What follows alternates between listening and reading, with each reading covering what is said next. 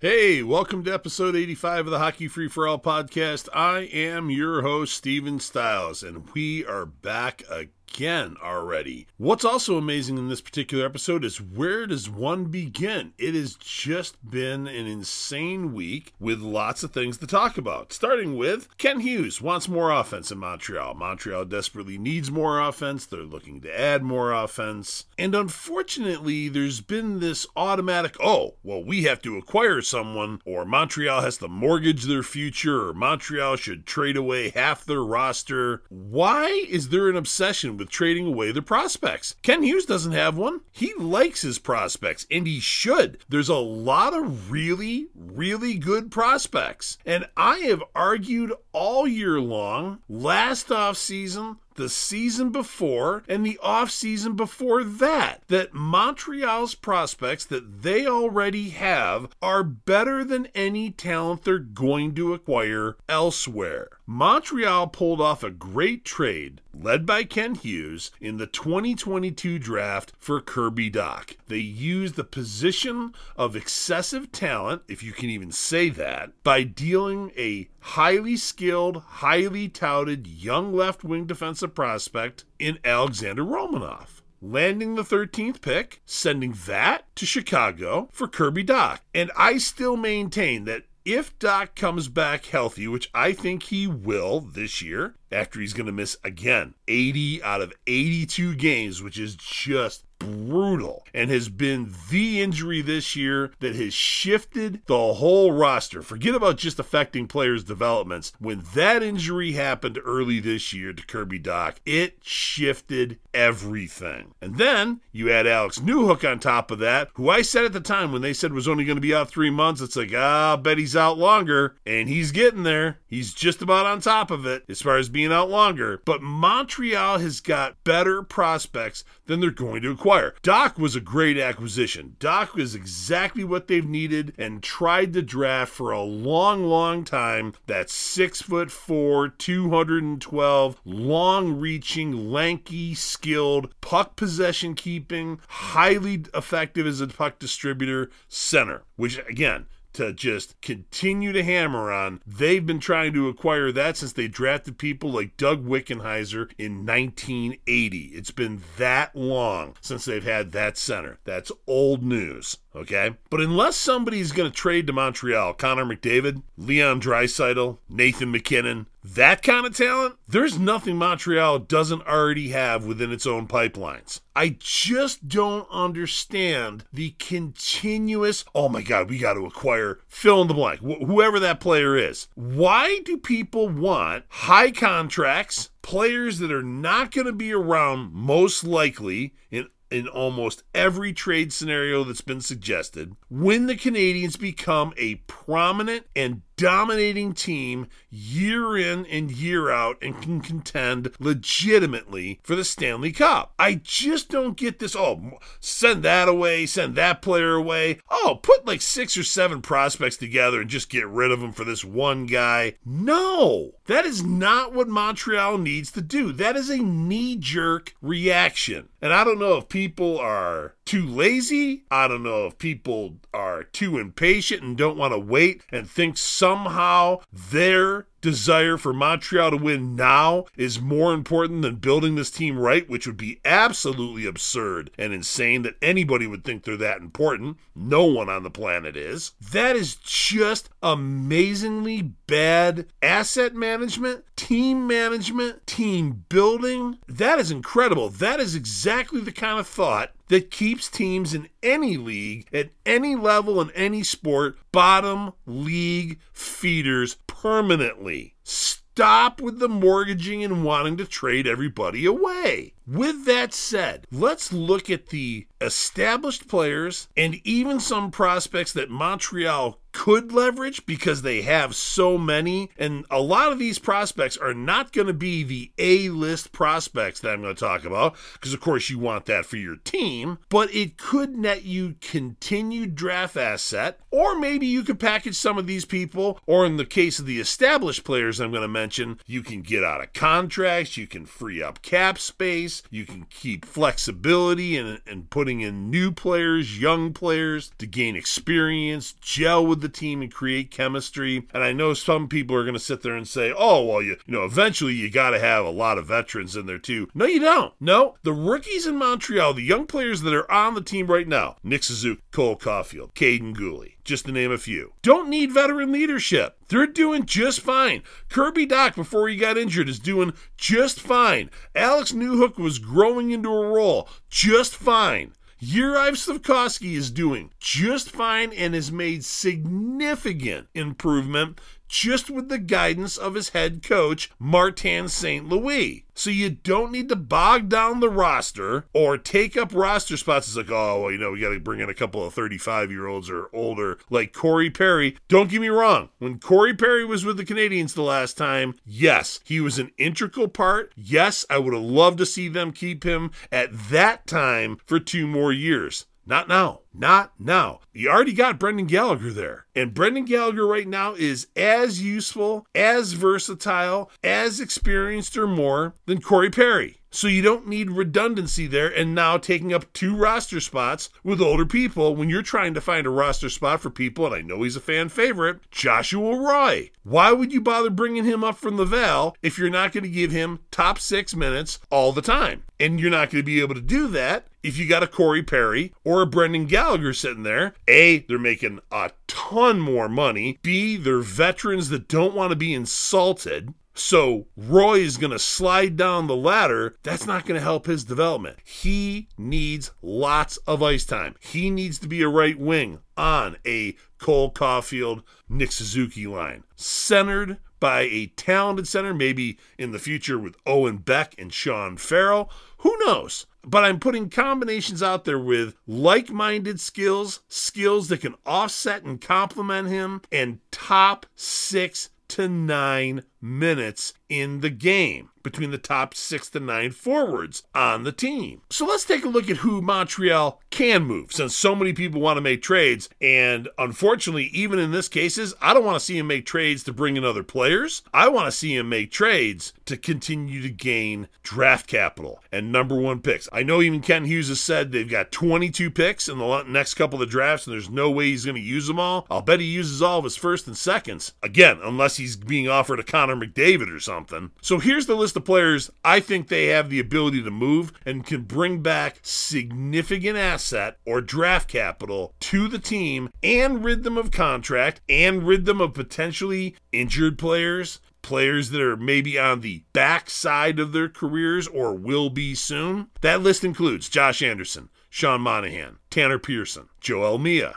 David Savard, Matheson, Jake Allen. On the prospect side, you want to move prospects? I don't think Justin Barron is part of the future top six. I don't. He's too inconsistent. He'll have a game that you'll sit there and go, wow, where'd this player come from and where's he been? He'll have other games you're like, huh, haven't even noticed him on the ice for four or five games. Filip Eriksson, Alexander Gordin, Oliver Kapanen, Ty Smilanic, Nicholas Beaudin, Luke Mittelstadt, Petteri Nurmi, Daniel Sobolev, Miguel Tourigny, Quentin Miller. Let's not leave out Christian Dvorak. Unfortunately, he's injured for the rest of the year. Would have been great to be able to move him. Move those kinds of players because the younger players that I mentioned, some of which that were even drafted in the later rounds in the 2023 draft, could they make it? Yes, absolutely. There could be all kinds of surprises. There's just not going to be the room. As, we, as we've talked about in previous episodes, I mean, if you look especially defensively, David Reinbacher, Lane Hutson, Logan Mailloux, Kaiden Guhle, Arber Xhekaj, Jaden Struble, seventh defenseman on that list, Jordan Harris. They're all young. They're all under 23. Most of them are 21 or younger. There's no room. And they're going to be there a long time. And that didn't even include Adam Engstrom and several other highly touted defensive prospects. There's just no room. And on that list of younger prospects, Mattias Norlinder should be listed on that list to be traded. He's just not going to get a fair shot. And then on the offense, you've already got Cole Caufield, Nick Suzuki, Joshua Roy, Alex Newhook, Kirby Dach, Juraj Slafkovsky, Flip Wilson, or Emil Heineman, Owen Beck, and Sean Farrell. Your fourth left wing at this point, Michael Pezzetta. Fourth line center, Lucas Condotta. You've already got Xavier Simoneau, Riley Kidney to find places for, whichever of the, and most likely it'll be Emil Heineman. There's another right winger for that line. You've got your people. And that roster can legitimately compete with any other team and contend. And now to the goaltenders, because that's the next thing that's just remained an insane conversation out there. Oh my God, I cannot believe Montreal still has three goaltenders. I can. Why is this such a problem? Why are so many people, it's like, oh, three goaltenders, that's just not going to work. Again, Nobody has really stepped forward and grabbed a hold of it with a chokehold and said, I'm not letting go of the number one position. It's mine. I'm keeping it. Yeah, Monahan, yeah, Montembeault has had some good games. Montembeault's put together some good strings.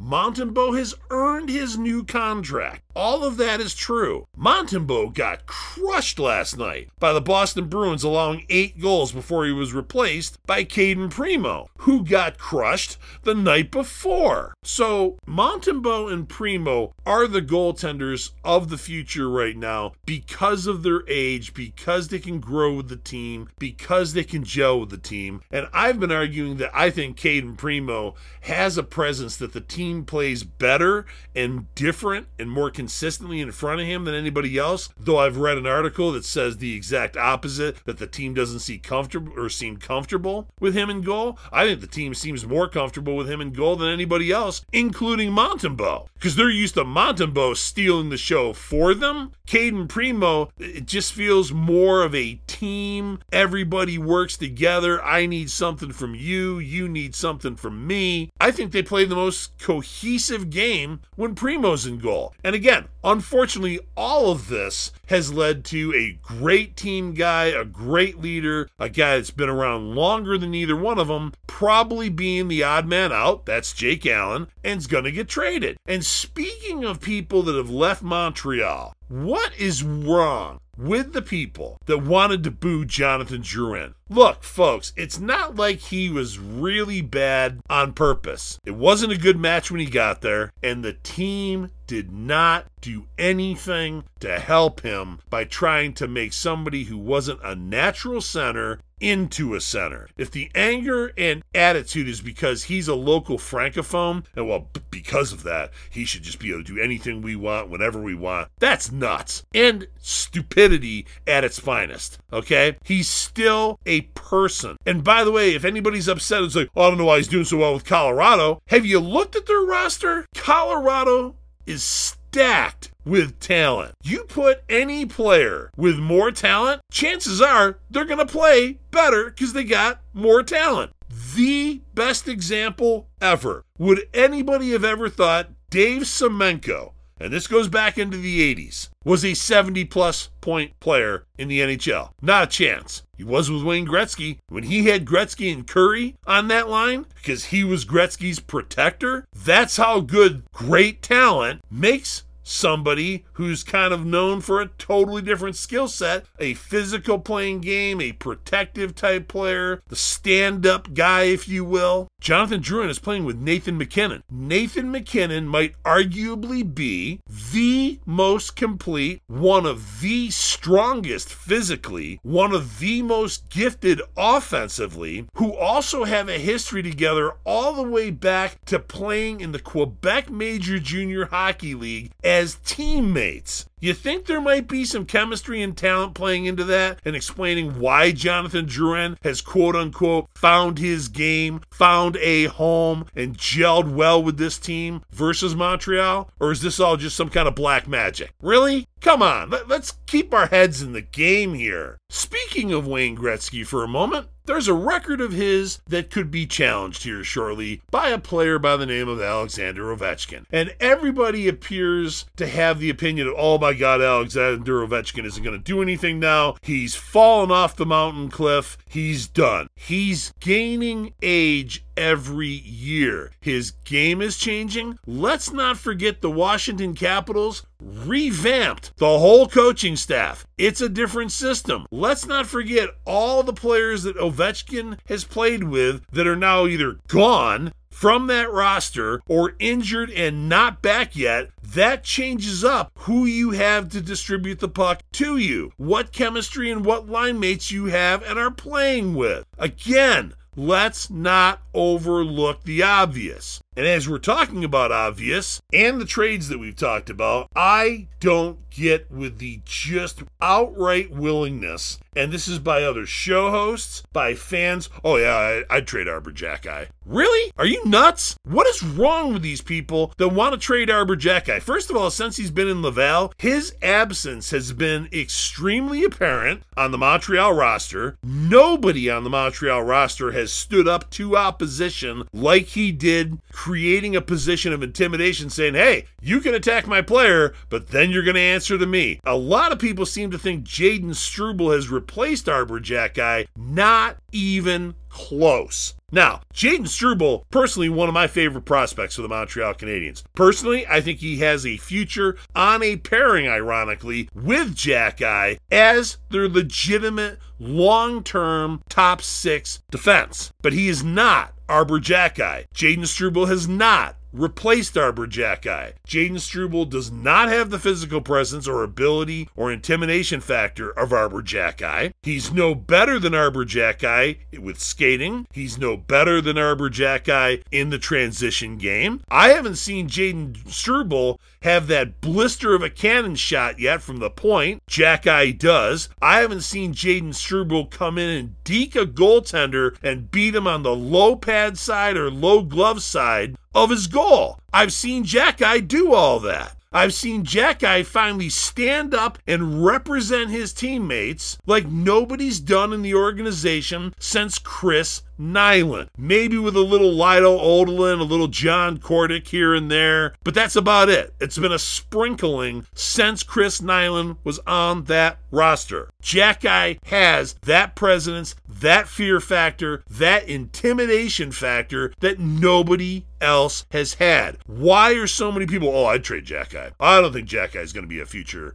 part or, or a main future part of that defenseman. Are you nuts? I maintain to this moment, even above Nick Suzuki, even above Cole Caufield and Kirby Dach, anybody else you want to put on that list. Kaiden Guhle, Juraj Slafkovsky, Arber Xhekaj is the MVP now and for the foreseeable future of that team. Let's not forget the ultimate I don't care about my teammates move of Jeff Petry from two years ago when the Canadiens played the Columbus Blue Jackets and watched one of their players plow into Jake Allen in his goal. He wasn't outside of his goal, he was in his goal. Petry watched that Blue Jacket plow into Allen and did nothing about it. Just stood in the corner, kind of like, oh, I'm not going to do anything, and skated back to his own bench. He should have been suspended by the team for the rest of the year. That is an outright I could care what happens to my teammates, and Montreal has been manhandled for decades because of that absence. And the other thing that blows my mind is all the fans and everybody in the media that has said over the past three or four decades Montreal's not big enough. Montreal can't handle physical players from the opposition. Montreal can't intimidate anybody. Montreal can't play on an even level, especially with the Western Conference, with the Kings, the Stars, the Sharks, the Golden Knights. Montreal, too small, too small, too many small players. Gallagher, Panarin, you know, all the defense. Victor Mete, you know, all these players that have come and go too small, too small. Now you've got size. Now you have physical intimidation by a player who can also play. Isn't a Stu Grimson, isn't a pure fighter, a Bob Probert or something like that. He, and those guys, I thought, were far more than fighters, by the way, just to throw that in so nobody thinks I'm insulting them or classifying them unfairly. But this starts to answer that, and yet yes, Jaden Struble is a physically solid, gifted player. And the younger players that they've brought up, like Guhle, like Slafkovsky, added Dach at 6 foot 4, 212. Nick Suzuki, yeah, he's 5'11, but he's approaching 215. So Montreal's gotten over that. What happened to that of Montreal needs to get stronger and larger and faster and can play it any way you want? That was demanded by fans for 30 plus years. Has that suddenly gone away?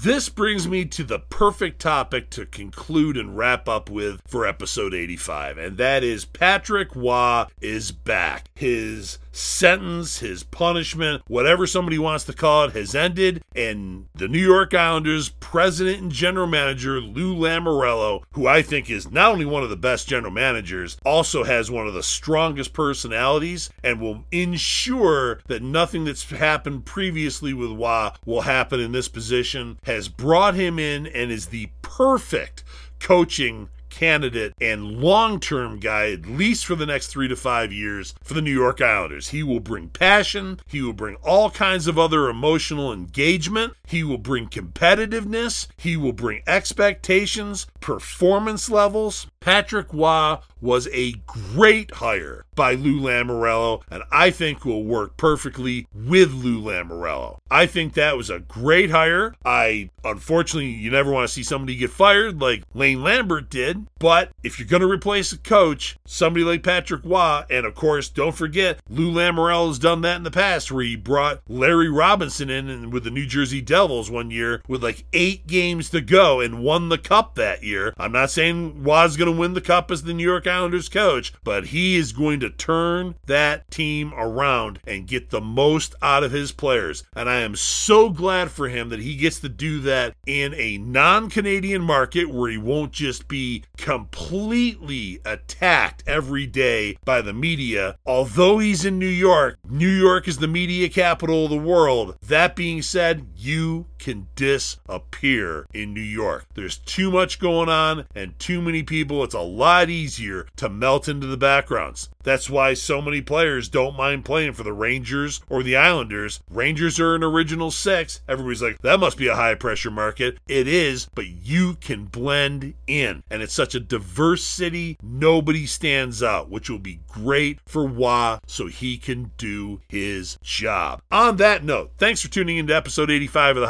Hockey Free for All podcast. I'm your host, Steven Stiles. Have a fantastic upcoming week.